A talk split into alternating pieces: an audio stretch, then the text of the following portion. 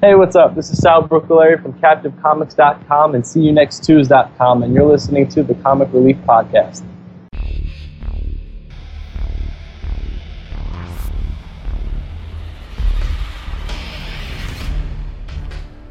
Hey, listener, welcome to the Comic Relief Podcast. Hope you survived the experience. The Comic Relief Podcast is an unscripted discussion about the pop culture surrounding comic books with your hosts Uncanny Thomas Logue. and mighty Michael Miranda.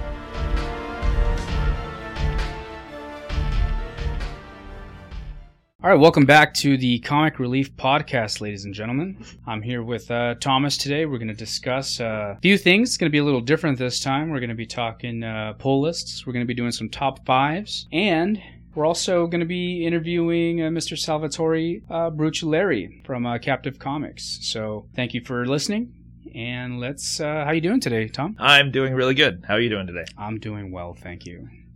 Such a nice young man. I do try. I do try. All right, so today we're going to be talking poll lists. Uh, what have you been reading, sir? so I'll start off with Amazing X Men. Have you been reading that as Oh, well? absolutely, absolutely. All right. So let's hear your thoughts first. So, Like how I deflected that? yeah, Let's go with you first. yeah, that's good. That's good. So, as we all know in comics and with the X Men especially, nobody stays dead forever. So the team of um, team of X Men, Wolverine, Beast, uh, Firestar, which is now, who is now an X Men, which surprisingly was introduced in the X Men comics, but has never actually been a member until now. Now, exactly. Yeah, cool. And then they also have North Star, Storm, and uh, did I mention Iceman already? They actually go into heaven and hell, into the afterlife, to search for Nightcrawler. He Yeah. was killed needlessly, I might say. Come on, I mean, if you're just if you're just going for a you know a, a, wow factor, it's just don't please don't. i think every event now they quote unquote have to do a wow factor. Apparently, Yeah. they can't just have a big event. Someone has to die. Yeah, yeah, they have to kill somebody, Yeah. and you know they're gonna bring that person back somehow, some always. way. I'm glad they're finally bringing Nightcrawler back. I I love Nightcrawler. He's an awesome character, great look, great story. I mean, great origin. He's he's a really cool character, and I like I like the story so far, man. It seems like a really cool adventure. I agree. Um, it reminds me. Did you get a chance to ever read the Nightcrawler four issue limited series? I did not. The whole pirate thing and all that stuff. No, I did not. Yeah. When they did this story, there's elements of that because the Bamfs are there. There's the Mhm. whole pirate theme once Yeah. again. Oh yeah, it was heavy on the pirate theme. Yeah, very heavy on the pirate. Very on the swashbuckling, which is a great way to bring Nightcrawler back. Yes. that's awesome. It, the story to me feels like classic Uncanny X Men. It's written kind of fun. It's written Mhm. kind of lighthearted. It's a good adventure. The X Men get taken out of their element. A Third of the team is in heaven. A third of the team is in hell, and the other third is in uh, purgatory. I'm enjoying it. It's a good read. Maybe we should have started with possible spoilers ahead. yeah, yeah, yeah. By the way, spoiler alert. We're following Thomas's Tom- rule. Of, yeah. of We do the spoiler after we talk about the whole thing. If you were to give this a grade, right? What would you grade this um, this book here? All right, out of five, I would give it a I would give it a strong four point five to five. Yeah, because agreed. a like I said, it's written very fun. It's very lighthearted. It reminds me of what I always liked about Nightcrawler. Yeah.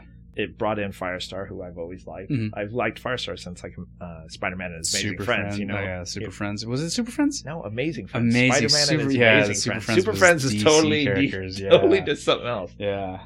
And then you know I got to enjoy Firestar more in New Warriors because she was she was a key character Yeah. in the New Warriors. So Yeah. seeing her in the X Men was Mhm. like, oh, that was really Mhm. cool. You know, she's just not somewhere out there not being used. I agree. I would give it a solid four. I think this this story is very reminiscent to classic X Men tales that that kind Yes. of revolved around Nightcrawler and, and, and, and Storm and Beast and all these guys. I, I like it. I'd give it a solid four. And the Amazing X Men is written by uh, Jason Aaron and uh, illustrated by Ed McGuinness. Ed McGuinness, awesome, awesome. I'm sure you've probably already heard that Chris Claremont is going Mhm. to be writing a Nightcrawler series. People Oh, yeah. can mess up Nightcrawler. For a guy that's in a very simple design, he's just blue Yeah, with that little red V. yeah, So many people have messed that up. yeah. And they do it in his face. Like I like when they do the dark shadow over his eyes, Mhm. so it kind of looks like he's wearing like a Zorro mask Yeah. almost. Probably. I don't like it when they do his whole face blue without Yeah. that shadow. Yeah. That shadow's always been there. They got they got to implement elements of shadow with, when you're dealing with Nightcrawler. Nightcrawler, I mean, yes. dude disappears in, In shadows, Yeah, so he lives in the shadows. All right, so what's next, man? What do you got? Next, we can go to Harley Quinn.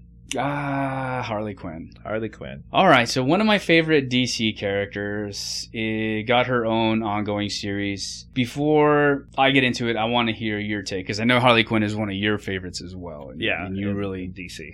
digger. Yeah, I dig a lot. yeah. So, um, so what are your thoughts? So initially, I, I admit I was concerned. Issue 0 I, Mhm. we talked about it before in one of Mhm. the previous podcasts. It was really jarring. It was Mhm. really hard to follow. It was kind of everywhere. Some artists were really good, some I didn't Yeah. like, and the story was kind of out there. And the first couple of issues, I was kind of like, okay, they've made her back to the really, really, really crazy, hard to to like kind of Harley Quinn because she's just so out there. Issue number four, I loved Okay. like she goes to do something and like goes like kind of over the top but then like Mhm.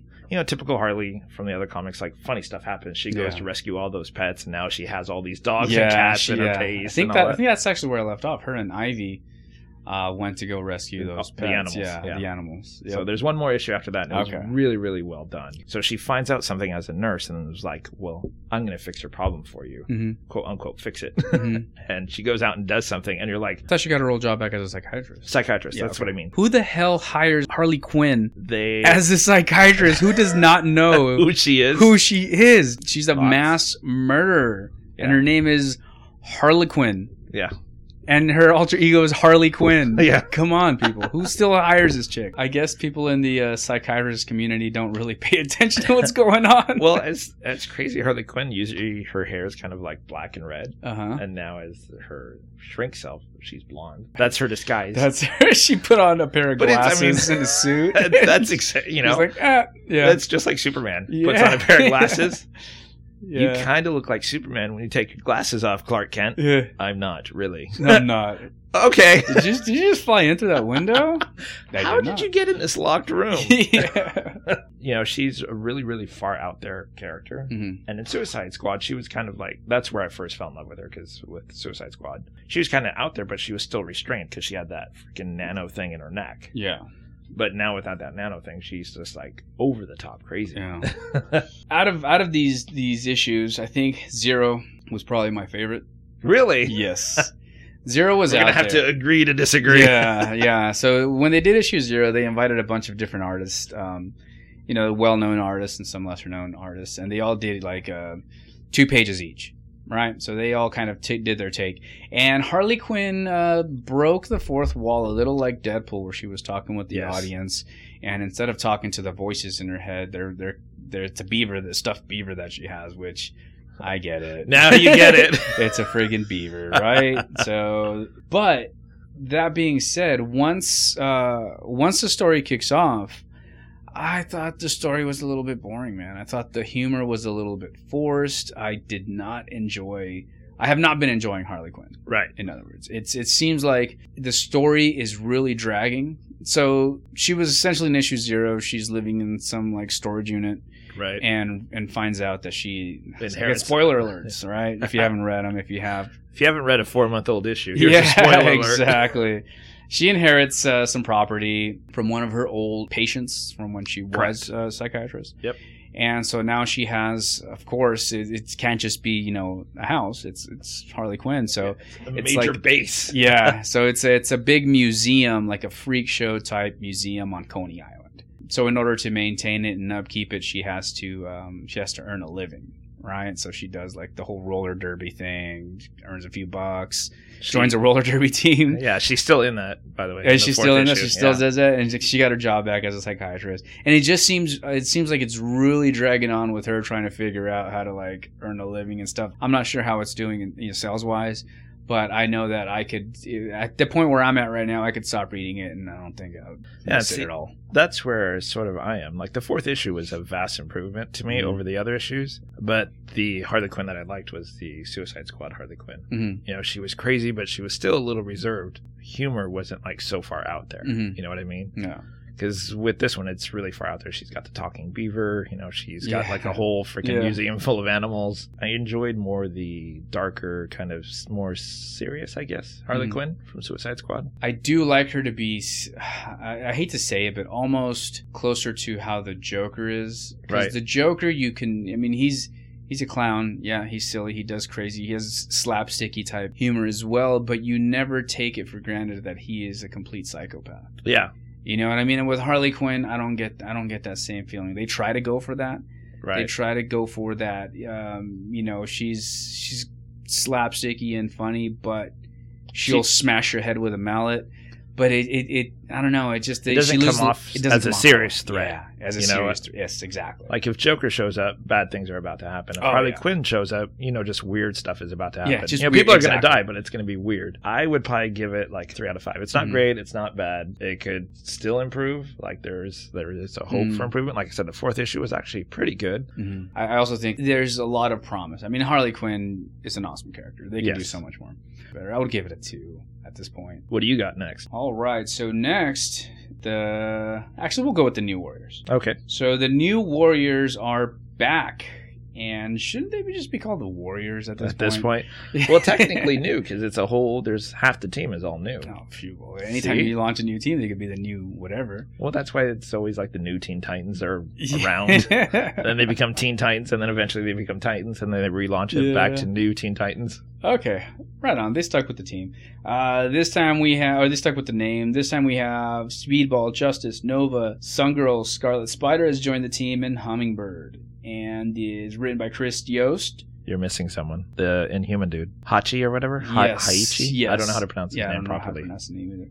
Yeah, you're right. You're right. And he's on the cover too. Um, so this time the uh, the new Warriors are getting back together, and I gotta tell you, man, I'm enjoying I'm enjoying the first couple issues. I like the interaction between uh, Speedball and Justice. Yes. See now, now this this humor, this dialogue does not seem forced. It's Right. very natural. They go back and forth. The bantering. The bantering is silly. I like it. It still feels feels natural. I like right. It feels like it's part of the character and Oh, it yeah. fits the character. Yeah, absolutely. Yeah. very first issue where they show up to a city and they're met by um, a team of like uh, Salem 7. the Salem Seven, right? The the Magic team, and they they just immediately start fighting, Yeah, right? Because that's that's what you do. You know what I mean? That's what in, in comic books when one team meets another team, there's no questions. Well, there's asked. no questions. It doesn't shots matter. fired. Yeah. you know what I mean. And then towards the end of the fight, they're like, uh, "Why are we fighting?" And Yeah. it's like, "I don't know. I thought you guys were the bad guys. We thought you guys attacked us." Yeah, you guys attacked us first. yeah, and it just the fight just kind of ends like that, and they Yeah, and it's all because of Speedball because he saw Brutacus or whatever his Yeah. name is, and just he was all fangy and pointy. He Yeah, said, that- so he looked was- like a bad. yeah, I think that's exactly what he said Yeah. too, right? Yep. Yeah, I thought that was that was pretty funny. That was pretty good. This this new Warriors for the for the first time in a long time actually feels like how the original New Warriors felt. You know, this team of new people with Mhm. like a lot of banter. They're not always too experienced. They Mhm. kind of sometimes just jump into a situation without fully knowing what's Mhm. going on, and it feels like right again. You know, Mhm. like and the art is good, the writing is good, Mm-hmm. everything is just.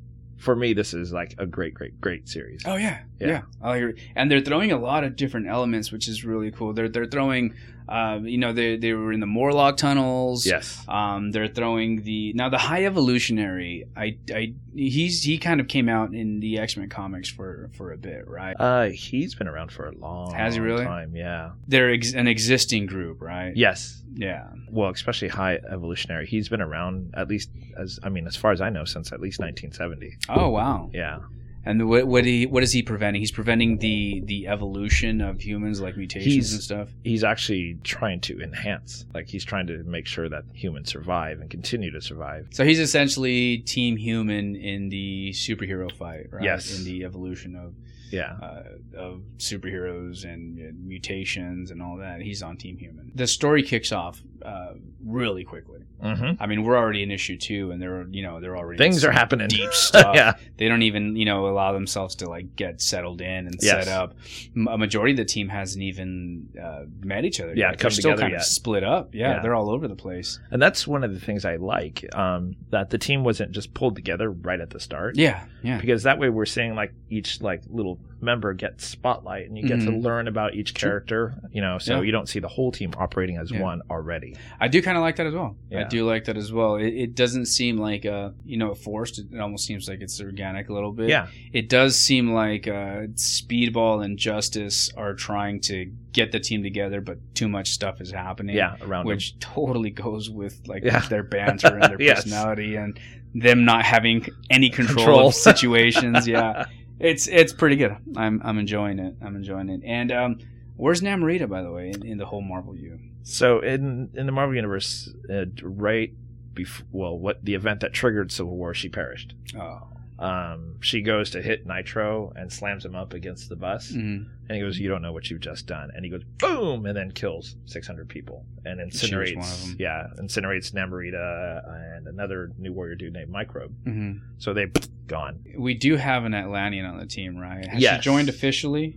Uh, sh- no, because the she just fought um, Scarlet Scarlet Spider, Spider and yeah. Hummingbird, and Yeah. then the uh, the whatever whatever they're called, the Evolutionaries, Mhm. they showed up. Okay, so that's They where that's pop where out of the water. That's right. That's Yeah. right. That's right. So this this um, Atlantean that we have, her name is Water Snake. Water Snake. I was gonna say Sea Snake. Water Snake. Yeah. Right. So we I, have we seen Water Snake in in other comics, or is this a this new? is brand new. right, Brand cool. new. What's interesting is that Jason Aaron is Mhm. going to be leaving Amazing X Men, Mhm. and Christopher Yost is going to be taking over Amazing X Men. Oh, cool. And so he had tweeted, said, What? Did I just take over Amazing X Men? And it has Firestar on the team? So I'm curious if he's going to do something. Like if he's going to yank Firestar off Amazing and put her in New Warriors. In the New Warriors. yeah. Oh wow. So he's excited about the fact that he's going to be writing Firestar. I don't know. That's speculation. Though, yeah, right. that That'd is be- that'd be- speculation, but it's just what he tweeted. so. That'd be funny if if Firestar finally gets on, you know, makes it on the X Men team and then I'm pulled done. back Yeah. onto the New Warriors. they could write it where it would make sense. I mean, pure speculation. Like they went into heaven and hell, and she could be like, "Yeah, this is a little too much." Because even during the New Warriors, you know, she flew out in space and like that, Yeah. but never went to heaven and hell. yeah. You know, you go to heaven and hell, that kind of shakes your Yeah. foundation. That was You're like the first I day on was the there, job. and that's the whole thing. Like an Amazing X Men, she's like, "I'm just supposed to be here to Yeah, teach. You know? This is all I'm supposed to do. Is I'm just supposed to be a teacher." Yeah. So yeah. I'm curious to see what they do or what he does when he Mhm. takes over. And okay, also you have a second podcast coming up. Did you want to plug that? Oh yeah. So um, myself, Corey, and Doug are going to be doing a New Warriors based podcast called the Crash Pod because New Warriors base originally was called the Crash Pad. That's brilliant. It's brilliant, right? Yeah, that's good. and that Doug gets all the credit for that because I said we should call it the Crash Pad because you know Mhm. that's like their base Mhm. and stuff. And then Doug goes, "What about the Crash Pod?" And I was like, "That's boom. it. That's it. Like boom, I nailed it." Drop the mic. That was walk Boom. away. So yeah, we'll be doing that. So give me a list of the sites here. It's newwarriors.com. I run newwarriors.com. Doug is responsible for www.novaprimepage.com. And then Corey runs newwarriors.wordpress.com. And that's the New Warriors continuity. Thank the you. New Warriors continuity conundrum. Yeah, I can't even say that word. it's a hard word. It's a- Thank you. It's a, it's a three dollar word. You know what I mean? And then also um, keep an ear out for the uh, the crash pod. All right. And so that's it for the uh, New Warriors Crash Pod. What do you got next? Actually, what would you give this uh, new Warriors? Oh, what what sorry. grade would you give it? No problem. I would actually grade this a five. Yeah. Yeah, I'm like really digging it. Like it feels like the original Warriors. Mhm. Like, there have been too many versions of the new Warriors that Mhm. haven't felt right. The second volume felt pretty close, but Mhm. third and fourth uh, did not really feel it at all. Mhm. Finally, this one actually feels like the, Mhm. the new Warriors. We got new heroes again. Mm-hmm. You know, the team is like slowly coming together. The, the art is great. Mhm. So I'm I, I'm giving this one a five. Okay, I'll give it a four. I Um, disagree. it's a five. Moving on. No, it, it, it's. I can honestly say that I'm looking for. I look forward to reading the the next issue. It's a good read. It hasn't necessarily blown my mind to give it a five yet, but I'm really enjoying it for being a team of characters that I never really paid attention to when I was, you know, uh, growing up reading comics. yeah. It's a very cool team. Uh, they got some good dynamics, and, and I'm looking forward to Yeah. to this series. Yeah. what I want to talk about next is Wonder Woman. So I know before I had said like initially I didn't pick it up uh, Mhm. because I, I wasn't too much a fan of the art. Mhm. Even though I love the character, like I've always enjoyed like strong female characters. Sure. It's cool to see when a strong woman steps up and was like, Yeah. you know what, I'll play with the big boys too. Yeah, that is respected too. I mean, that is very well Very, respected. very- she's up there, Superman. You Yeah, know what I mean? she's Superman, Wonder. Woman. The, she's Justice League. Material. A yeah, A list material. Totally. I didn't give it a shot initially because I was like, ah, the art's not that great to me. Mhm. When I read it, I quickly found that the art didn't matter. Like the Yeah. art actually started to really fit the theme of the comic. They've made her a really, really strong character. Like her Mhm. story is always moving forward. Like there's this huge overarching story that's still going on. Yeah. But it feels like it's progressing. It doesn't feel like it's dragging. Like Mhm. every time there is like a chapter and it's moving forward. This is a really, really, really, really good comic. Like Nice, I'm really man. impressed by it. Sounds I, good. So, what would you give this? Uh, what grade would you give it? I would give Wonder Woman a five. No, like, no way. Seriously, just I would have felt stupid missing this because I wasn't initially a fan of the art. Did it take a while for it to pick up steam, or For- it was just really the art that kept you from just totally being, you know, into it? It was initially the art. When I looked at the cover of Wonder Woman, like there wasn't a lot of detail in her face Mhm. and body. You know, she's just kind of jumping through the air, and Mhm. I was like, eh. but when you read it, it actually complements the story. Like the story fits the art. I'm just really huh? impressed. Yeah. Okay, all right. I'm gonna have to check it out. Okay, next on my list is Moon Knight. So another one of these characters that I was familiar with, Right. You know, growing up reading comics, but I never actually ended up picking up a Moon Knight issue. Right. Um, the character always intrigued me, though. Uh, it's Mark Spector. Mark Spector? Uh, it's either Mark Spector. I think it is Mark Spector. Mark it's either Spector, right? Mark Spector or Mark Spencer. I can't remember. I want to say it is Spector. Yeah, Okay. I think it's Spector. So, multiple personality disorder, right? Still, Still, yeah. dude Um, still has issues. Yeah, so he's dude has a lot of issues, but it's written by Warren Ellis. Oh, okay. Great, great writer. So I'm looking forward to see where he goes with it. The first issue so far is very good. We haven't really gotten in too much into the the different personalities or the origin of Moon Knight or anything like that. Cool. Um, he's just kind of tracking down, you know, this this dude that's been murdering people. So a little bit of the detective kind of touch to it. And Moon Knight's always been criticized That's- of being Yeah. the Batman of Marvel, Marvel. right? Yeah. Except he's all white as opposed to being all black. So far, it's it's it's really cool. I can't honestly give it anything past a like a three right now because it's only been First issue. first issue, an introduction. But Warren Ellis at the helm, I think it Right. has um, a lot of potential, and I'm looking Cool. forward to reading it. So I'd give it a, a solid three. And I think that's probably a good idea that they don't start with all the multiple personalities because, Mhm. like, if you're gonna bring in new readers, like Mhm. with a number one who may not be familiar with Moon Knight, you probably don't want to confuse your initial reader by going, "Oh, by the way, he has like three different personalities. The moon talks to him from time to time and yells at him and stuff like that." So, throw and then throwing all the Egyptian lore and all Yeah. that stuff. It's a lot. I mean, they do they do kind of touch on it a little bit, but yeah, it's not overwhelming. that and It- that's good. mhm. That's really good for a first issue. Yep, and they, they don't really hint at much of the stuff until the end. Total millionaire by day and uh, Uh, Vigilante by night. vigilante by night. yeah, which is really cool. But it's I don't know, it's funny. I think it's funny. He rides around in a limo, which is nice. which is pretty cool. Even when he's out crime fighting, I'm looking forward to reading it. It's one of the, it's another one of these characters that I hope gets a, a good treatment. And they're you know Warren Ellis again is Yeah. at the helm, so hopefully he turns into one of these uh, C or B listers that gets pushed up into yeah up into some higher tier stuff.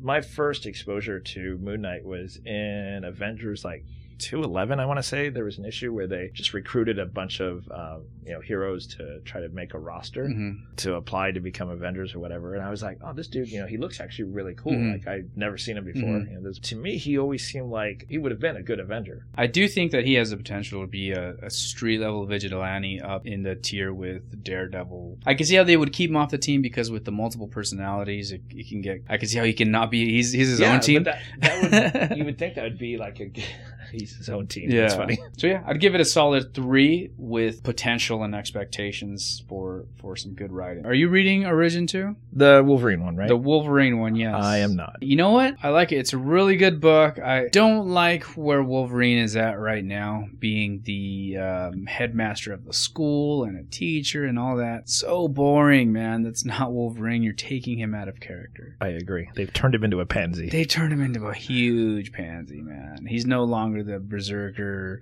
wild card of the team. Now he's like Yeah. the leader and the headmaster of the school and a teacher and a disciplinarian and, and he's you know he's disciplining uh, other X-Men telling him you're a teacher or whatever. You know what? I was like, shut, shut up. yeah Dude, go kill somebody. Go do dude. what you Yeah. do, the best that you do thing. Yeah, exactly. but Origin 2 goes um, did you read the Origin story? I read the original one, yes. Okay, cool. Well, this takes place shortly after Wolverine is is essentially out in the wilds of uh, Canada. He teams up with a, a pack of wolves. I like the story because it's very, very little dialogue. You know what I mean? It's just kind of him out in the wilderness. You really don't even hear him speak too much. It goes back to a very simple, wild, savage story, and it's paced really well. I really like it. It's a really earthy. Uh, I don't want to say it's a classic Wolverine tale because because there's there's no such thing as a classic Wolverine tale, but it's it's a very good origin story. I like it so far. And I would give it about a 3.5, 3.75. So with Origins 2, he's still no adamantium, right? No, no Still bones. Yep, he's still bones. This is pre Weapon X. This is still in the 18, set in the 1800s. Next, I have ElfQuest. So, second issue just came out. First issue was really good because it kind of touched on each of the tribes where they were. Kind of like what I like about New Warriors, like this tribe's Mhm. over here, this tribe's over here. The, Yeah. the second issue, however, just focused pretty much on one tribe. And the thing with Wendy Pini, like with her writing and her art, she can usually make a an insignificant character die hmm and still make it really heroic. In the original quest, I'm not going to say who it is because you're reading it Mhm. still. You're like on issue three or four now, Yeah. and you've had it for like six months, Yeah. whatever. Kidding. Um, but someone, someone who's not even really in the comic that much, Mhm. does something and it's quite heroic. They die, and it's like a big deal. Like you know, Yeah. like this is hardly a character that's been in just a couple issues, but when she dies, you're like, dude, I think that's a testament to good writing, man. yeah, I mean, to make you care about a character that's, barely in it. yeah, barely in it, Yeah. and actually to make it feel like emotional, like it's a significant loss, that that's huge. in the second issue, someone dies, and Mm-hmm. it felt like when I read it, it felt hollow. Like I was like, eh. Oh, really? Like, you know, there was no like watery eyes or me Mhm. going, oh my God, Yeah. you know? And it's not because it's not a character that I, I don't care about, because it, it's a character I normally did not care about in the ElfQuest universe. hmm But like when the other person in the original quest died, like I said, she was barely pretty much a brand new character, Mhm. and she does something. When she dies, I was like, holy It crap. does feel you know, significant It was, and heroic. yeah, there was impact right Mhm. there. And I'm sure like it's a setup for something else because, you know, when she Mhm. does die, she tells someone else something and they're like, "Oh, that's kind of significant." hmm But like her death is just man How many issues are they going into this um, final quest? I think it's to go 20. I Maybe think twenty part. 20 is Okay. what I believe it is. I could be wrong though. Oh, so they're they're giving they're giving this final quest a, a A big long run. big long run. Yes. If I were to rate the series, So far, right? yeah, so Okay. far I would probably give it a, a four because Okay. it's it's still ElfQuest, it's still Wendy Pini's Mhm. art, but it would have probably been like a four seven five. But issue number two, it didn't sit well with me, and like I said, not because I'm upset that they killed a character I like Mhm. or anything like that. It just the death just felt plain, kind of like when they shot Nomad in the back. Totally insignificant, but it happened. Yeah, thank goodness. hey,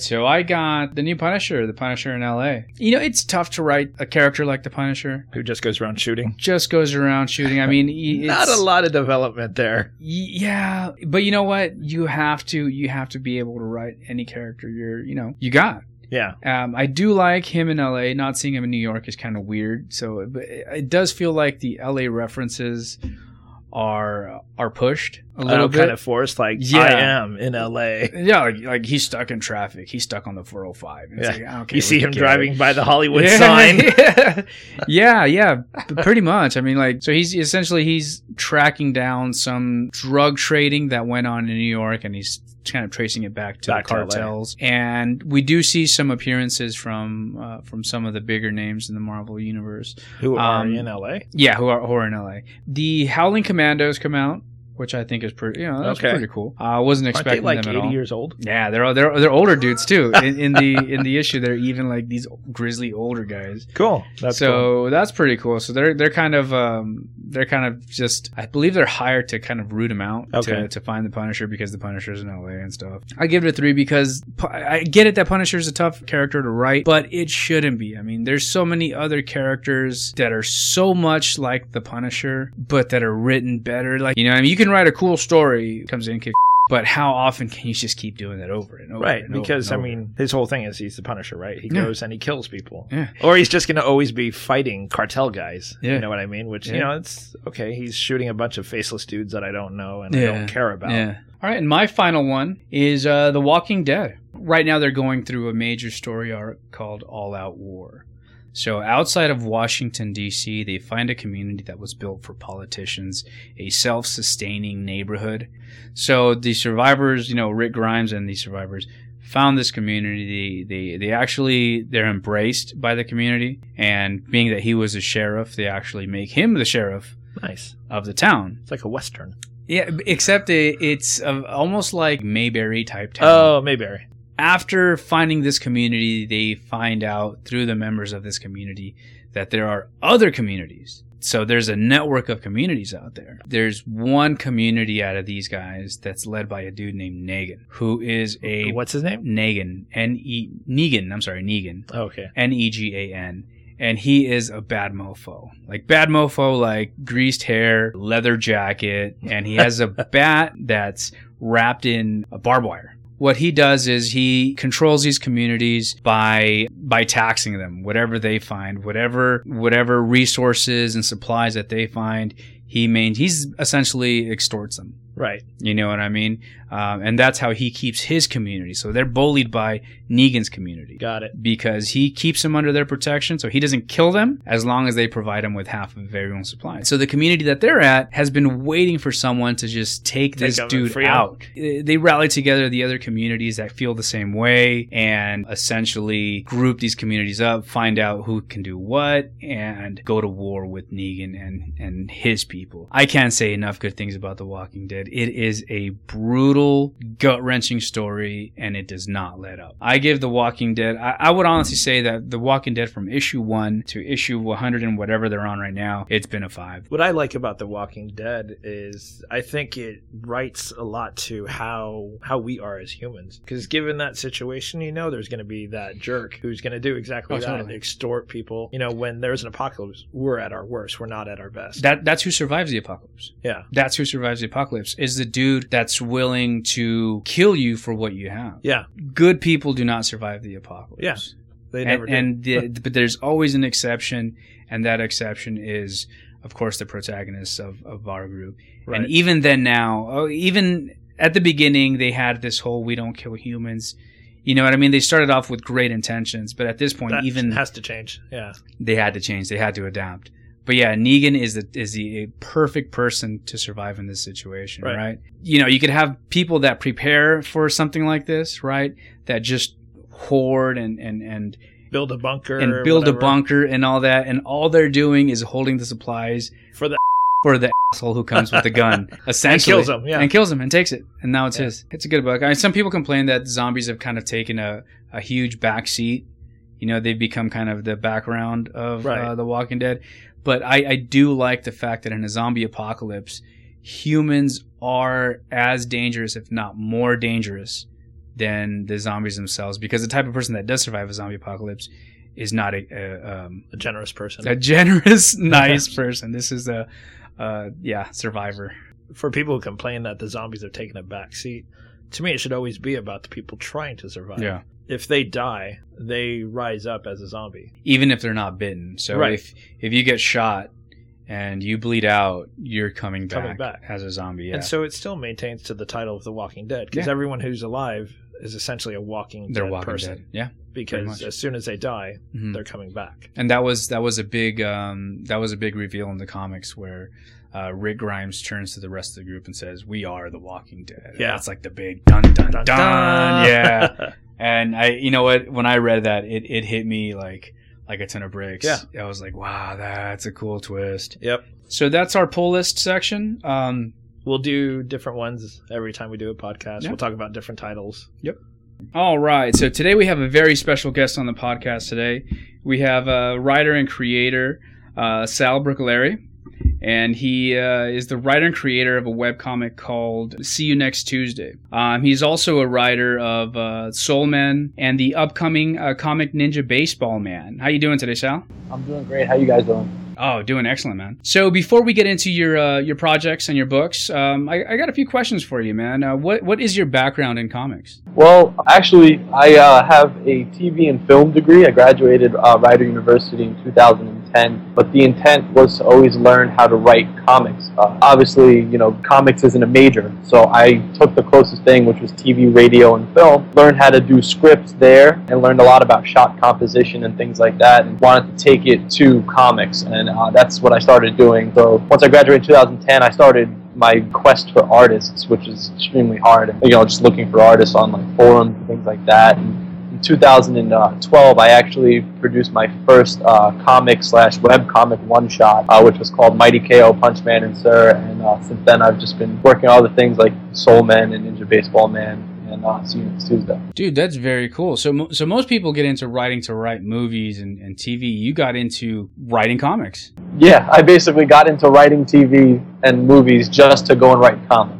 nice, man. Dig that. Did you grow up reading comics? Oh yeah, um, I would say I've been reading comics as long as I can remember. Uh, my first comic was actually um, one of those black and white Teenage Mutant Ninja Turtles. Yeah, and then from there, I mean, I found out what Marvel was through the, the animated X Men show in, in, the '90s, and from there, like my parents showed me there's a book, and I was like, oh my god, there's books on this stuff. From there, it was just you know X Men, Batman, Spider Man. I was actually one of the only kids I knew who actually read Swamp Thing back then too, which was Swamp Thing, nice man. And these are the comics that that um, influence your writing now: Batman, uh, X Men, Swamp Thing. Absolutely. Um, I mean, all those comics, as far as like writing, like my style, I, I would say it's definitely representation of everything that I've read my whole life. I mean, I've always been into like Marvel, DC, and a lot of like indie stuff. Like I was like the kid in high school who basically found the, the weird comics or the comics people never heard of and, tell everybody about them. Oh, right on, man.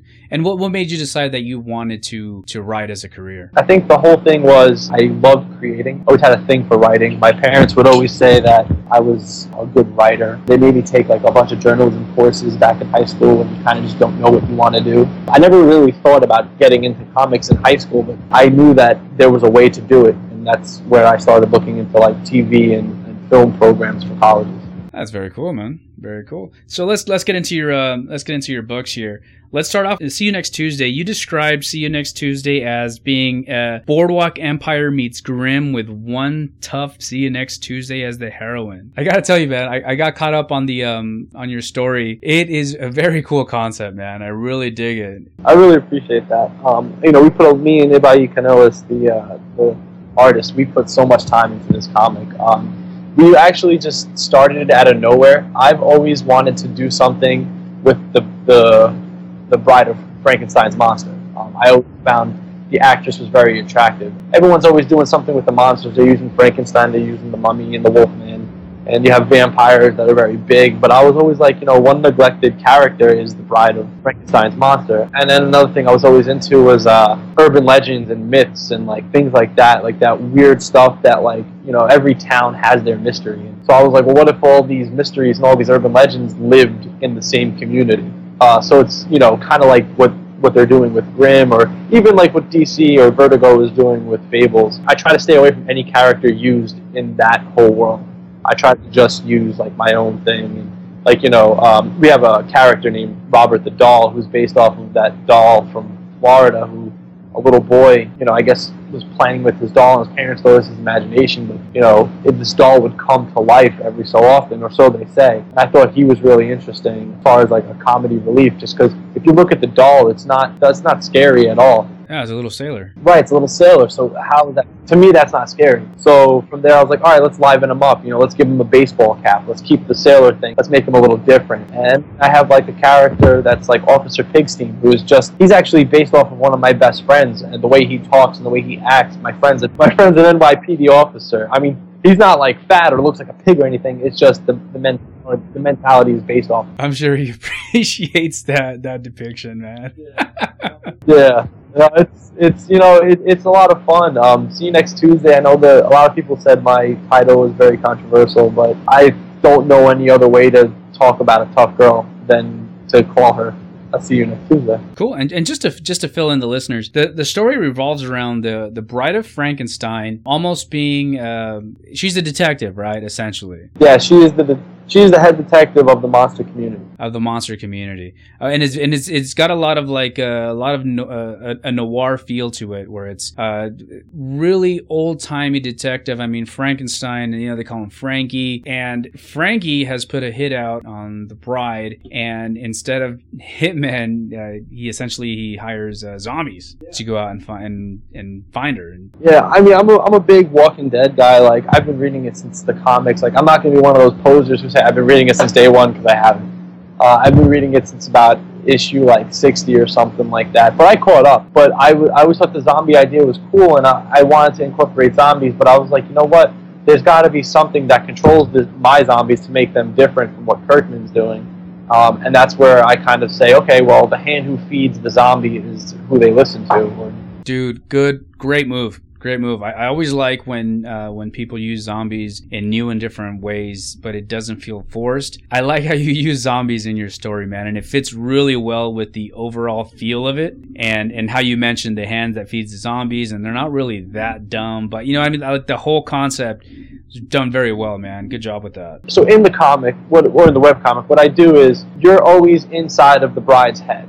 You're in her brain. You're, you can hear what she's saying which just gives me my noir feel, plus the black and white. I always think about things when I'm watching something, like, well, why did they do this? Or why did they do that? Like, one thing that a lot of people were just really um, into, and I was getting a lot of comments on, how she's been doing this countdown, right? So every time a bullet is shot from her gun, she does a countdown. So we all know that like a, a gun has a certain amount of bullets in the clip. That gets neglected so much in movies and comics to where it's just, you know, shoot, shoot, shoot, shoot. The only time they run out of bullets is when they need to because the script calls for it. Yeah, I dug that narrative. I thought that was pretty cool. And then I, I like how you uh, bookended it at the end by uh, shooting the doll down and just totally saying, "Hey, you know, I, I know I totally." Uh, how did you put it? I'm sorry. Yeah, I was like, um, it was bullet number seven, and it was, you know, it said seven, contradictory to everything I said unnecessary, I know, but absolutely worth it. You got to put a little bit of comedy in it, um, and, and, to me, it's like can't just be noir, noir, noir. You got to lighten the mood, so then when the noir moments happen, you appreciate it. Yeah, I thought that was a nice touch, man. That was some, that was really nice writing. I thought that it worked out really well. Where it the way it was paced was was very serious and, and very like you know informative, real cocky, and then she just at the end she says, "Yep," and now I'm wasting a bullet. I thought it was really good, man. Good stuff. That was the whole thing. I mean, I had a lot of fun with that, and I know everybody said he had a lot of fun drawing that. You know, these characters we have are unique, and her voice is basically like how I see film and how I see things, and that's her inner voice. As where you notice um, in, in, the first page, she doesn't really talk. She doesn't really speak a lot. Uh, she only speaks when she has to. You know, I think that's what a smart detective would do because you don't want to ever seem wrong. So the less you speak, the less likely you could be wrong. Think. Yeah, she's very internalized though. I mean, she's her mind's always going. Yes, exactly, and and it's funny too because what we have planned and what what we've seen is she's she's doing one action and speaking to people, but she's thinking something else. I think that we do that. Like, if, if right now I'm sure I'm speaking to you, I'm sure you're thinking about something maybe it's not exactly what the interview is, but you're still thinking about something, and that kind of is what happens in the comic.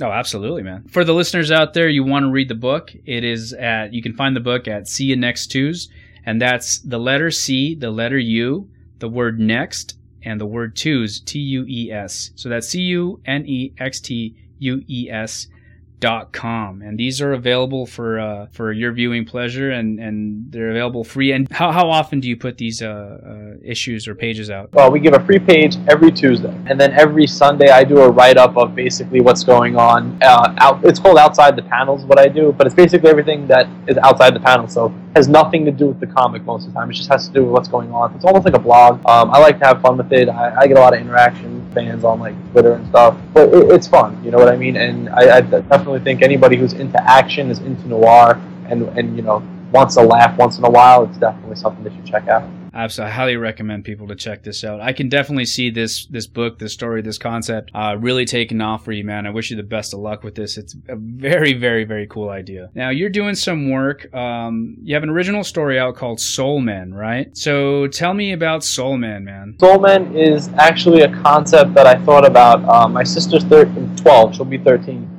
but she was at a, recital. She's in the band and troop or whatever they call it. Her band class was um one day they were had one of their concerts and they were playing Soul Men, but it was like the Blues Brothers version. And I was like, wow, I was like, that's pretty cool. Um, and I'm just sitting there listening, and then I was like, you know, somebody should do a comic about it, you know, called Soul Men. It should be about a guy and a ghost who, you know, work together. And I'm like, wait a minute, I could do that. So this is also with Ibai Canales. This is, um, you know, the same guy who does See You Next Tuesday. We got into it and we wanted to, you know, just get it out there. So what the story is is uh, Rigby and Cliff are brothers. Rigby is alive, but Cliff is dead. Cliff is a soul who was trying to get into heaven, but he was neglected by God because he was just a bit too blasphemous when he was alive with Rigby. And being that he had to pay his uh, his, his penance, now that he knows God knows that Rigby and Cliff both have their own penance, he put them together. And now they work for God as soul men. And what soul men are are a group of people who guide lost and reluctant souls to heaven or hell. So it's a little, you know, playing with religion a little bit and. Uh, the kicker is uh, they are new to this business of soul men, and so they have an instructor, and they're you know the supervising officer who happens to be uh, the king, Elvis Presley. So it's a lot of fun. The comic is a, I would say it's a horror humor comic. That's what I was going to ask you about. Do you do you think it's uh, or do you find it hard to balance the the humor because you have essentially two two stand up comics, so you, are gonna have to write in some jokes, right? I mean, these two dudes were they're comedians. Yeah, they were. Yeah, they were a comic duo. Um, they had a show that toured all over the place. Now that one's dead, the other one's just kind of dwindling. But now that they're back together, I think that the key thing is to mix the the humor of stand up comedy into the humor of horror because essentially in a horror story, while it's always serious and grim, there is a bit of humor in everything that goes on in a horror film.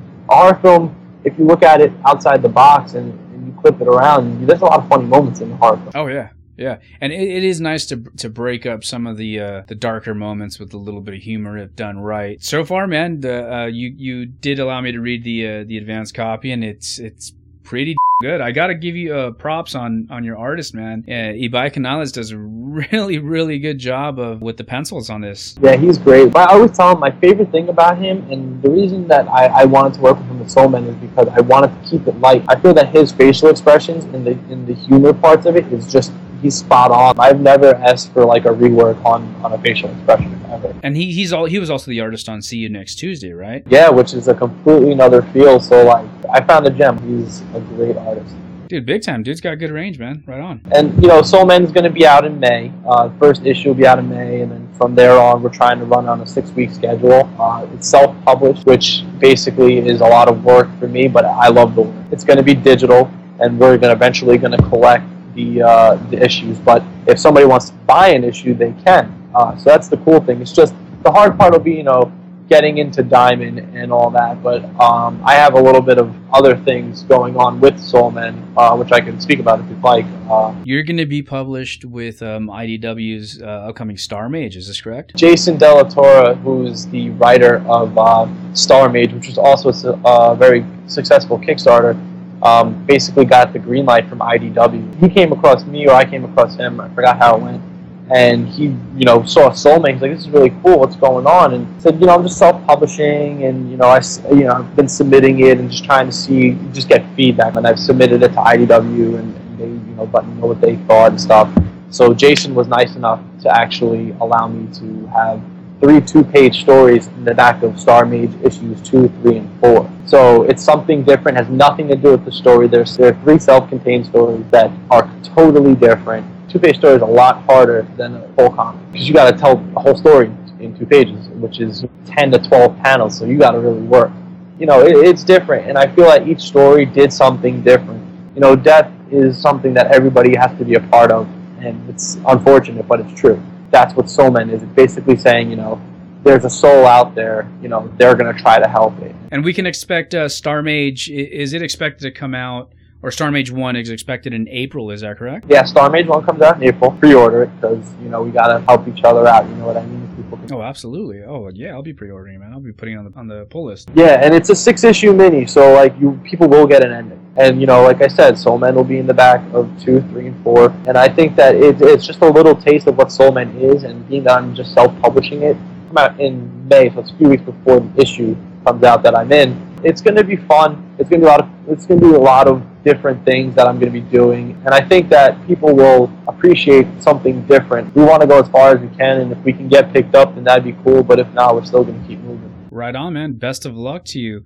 Uh, Star Mage comes out in April. If you want more information on uh, Soulmen, captivecomics.com slash soulmen, and that's soul, S-O-U-L hyphen M-E-N. Definitely get out there, put it on your pull list, pre-order it, help a brother out. Cool. And then uh, next on the list, you have uh, Ninja Baseball, man. Now, I got to tell you, man, I, I, am a sucker for uh, old school arcade side scrollers, right? You're doing a comic based on Ninja Baseball Batman. I never actually got to play this. Now, I, I, I, looked at some images, some screenshots from the game, and it looked familiar. But in watching a YouTube video of the gameplay, I have never seen this game, and I want to play it more than friggin' ever. This game is out of control, dude. Yeah, it's sick. So, Drew Maniscalco is the creator of this, and he thought about it back in like the 90s and late 80s, 90s and he had this idea for a crazy side scroller that just involved this, you know, baseball ninja guy who was going around just kicking butt thing with like baseball themed villains. His creativity was like absurd, and he had the uh, the company, the video game company back then, Irem, make it. Uh, it was a great, great game, but the problem was that back in the '90s, nobody appreciated it. There was only like 40 something uh, stand up copies sold to arcades in America. Period dude, I want this game needs to be on uh, on Xbox uh, Live or or oh, or totally it needs to be available, dude. I want to play this. Dude, I played it on MAME and it was great. If you if if you listener out there have not uh, seen a video of this game or or uh, have, are not familiar with this game, check it out. Watch a, a YouTube clip of the gameplay. You will immediately want to. Um, if, if you like side scrollers, this game is is out of control. It's it looks really really cool. There's a level where um, for whatever reason, right, they are fighting on an airplane inside of an airplane, right, and they're still fighting the um, the baseball themed bad guys, right, like uh, baseball mitts yeah. and and and baseball guys with arms and legs, you know, little baseballs. And the main boss inside the giant airplane is a giant airplane. It's it's an airplane. It's an airplane with legs and, and, and, and arms and it's it's it's all over the place, man. It looks fun as hell. It you know what? It really is a fun game, and if people are into MAME and stuff like that, they can definitely get it. Uh, I know a lot of people have modded Xboxes and things like that. They they play it, but it's it's awesome. And Drew Maniscalco, the creator, actually came across my webcomic Mighty Kale Punchman and Sir, and loved me and my artist uh, Monique Blaze on that, and he actually offered us the gig to make a comic out of Ninja Baseball Batman. But he was like, you know, I can't do Batman because of the rights of DC and Warner Brothers. So that's where the name change, the name change came from. I was I was going to ask about that. I, I've I figured that may have been the problem, even though in the video game they do separate the bat and the man. But yeah, come on, you know. You, Absolutely, everybody knew where they were going with it. Even Drew said, yeah, like you know, went that direction. But I guess back then I guess certain copyright laws weren't as prevalent as they are now. Yeah, well, whatever. I mean, it's it, the game looks great. Now tell so but that's really cool though. I wanted to ask you about that too. So you are working with the creator of uh, Ninja Baseball Batman, right? It's not like you're kind of doing like a fan thing. It, you're actually working with the guys that created it. Yeah, I I hadn't I never heard of it until Drew pitched me the idea and you know, he was like, "This is my idea," and he was like, "I want to make a comic." He was like, "I want you to be in complete control of the comic."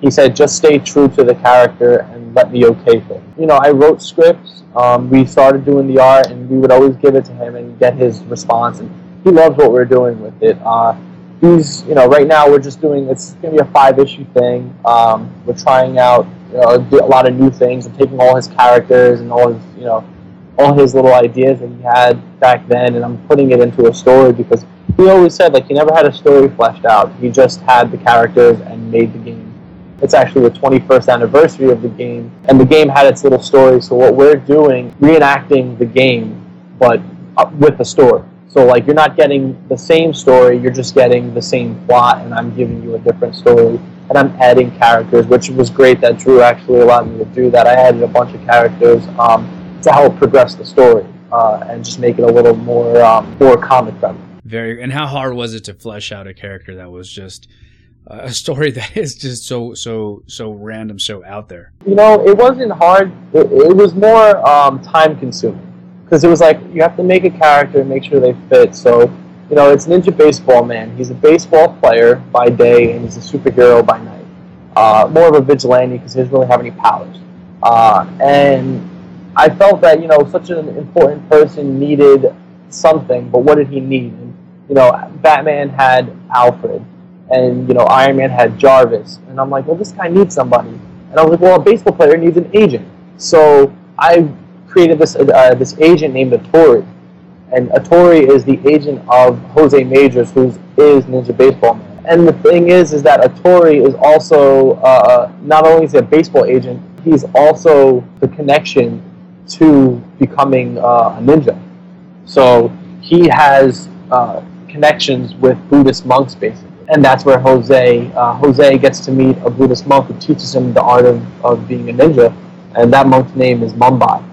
Um, and I think that that's something that a lot of new comics lack is you know, everyone's trying to figure out how a guy gets a power, but nobody, you know, it, to me, it's never really fleshed out to the point where it's easy to understand. And, and I'm basically with Mumbai, we're spelling it out. Like Mumbai teaches Jose how to be a ninja. Oh yeah, yeah, totally. Kudos, man. How do you write a baseball player becomes a ninja vigilante? You know what I mean? And you you managed to put it together so well.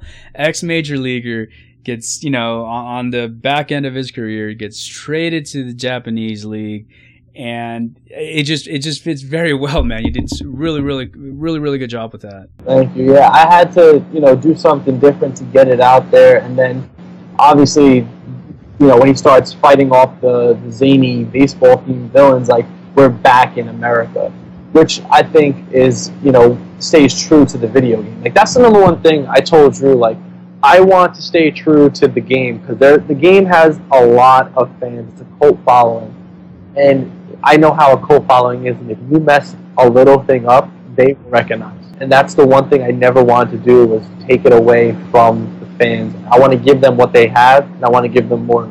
Now, are you going to go into the origin of all these zany characters, or are you just going to throw it out there that they exist? Are you going to give them like a, a backgrounds? Without saying much, in the five issues, it all gets understood. Okay, so there's also a um, a Kickstarter for uh, Ninja Baseball Man. Yes, Drew is new to the world of comic books and comic book distributing. He wanted to figure out the best way to do things, and he's been hearing a lot of comics through Kickstarter. And I said to him, you know, Kickstarter is great because we can get the fan base to help us out. You know, Ninja Baseball Man or Ninja Baseball Batman, the game, has its following, so we want that following to come to Ninja Baseball. And we think that Kickstarter is, our best option. It's to fund to literally print. That's the point of the Kickstarter. They're trying to print the comic. And what we're printing is is the trade paperback of Volume One.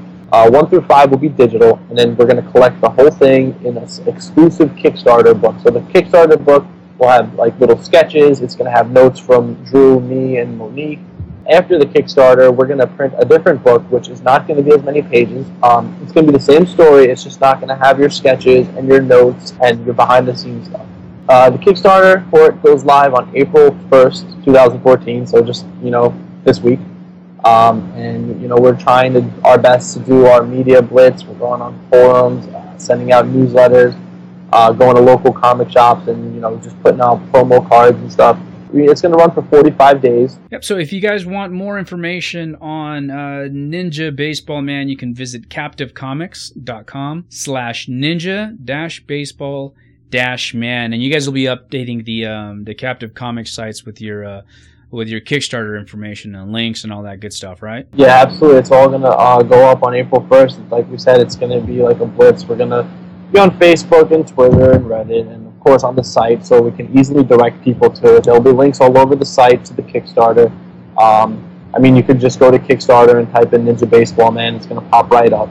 Uh, and you know, we have a lot of stretch goals too, which are pretty cool. So check that out. Every stretch goal adds more issues, and if we actually can hit 25 grand, we're going to make a make a cartoon. Very cool, very cool. So if you want more information on any of these books, can always visit captivecomics.com. It'll link you to Soulman to see you next Tuesday, to uh, Ninja Baseball Man.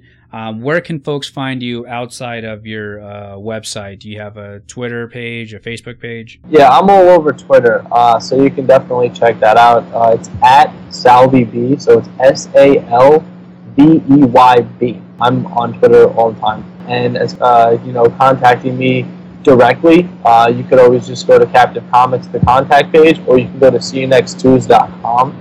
Uh, seeyounexttues.com is updated more regularly just because it's a webcomic. Gotcha, man. Well, thank you very much for uh, coming on and chatting with us. We'll definitely help you out and plugging your uh, Kickstarter and your books. Uh, I have super high expectations for your books, man. They're very, very, very cool. You got some great ideas. You got some great concepts, and I got a feeling you will be seeing your name in uh, you know, in, in, in, the future for sure. Thank you. I, I, hope you're right. You know, I pray to God every day. Thank you very much. I appreciate. It. Yeah, man. Just don't, don't, when you get uh when you get big and famous, man, don't forget. You know, I mean, don't forget the little guys like us, dude. Come back on. We'll we'll interview you again. Oh no, I'll never I'll never be too big to come back on. I this is you know this is actually my first podcast that I've done, and I'm really digging it, and I really appreciate you guys' time and you know letting me come on and, and talk to you guys. It's definitely been a lot of fun. Very cool. Okay, Sal, thank you very much. That's Sal Bricklary from Captive Comics. Uh, you have a great day, man. Thank you. You too. Thanks.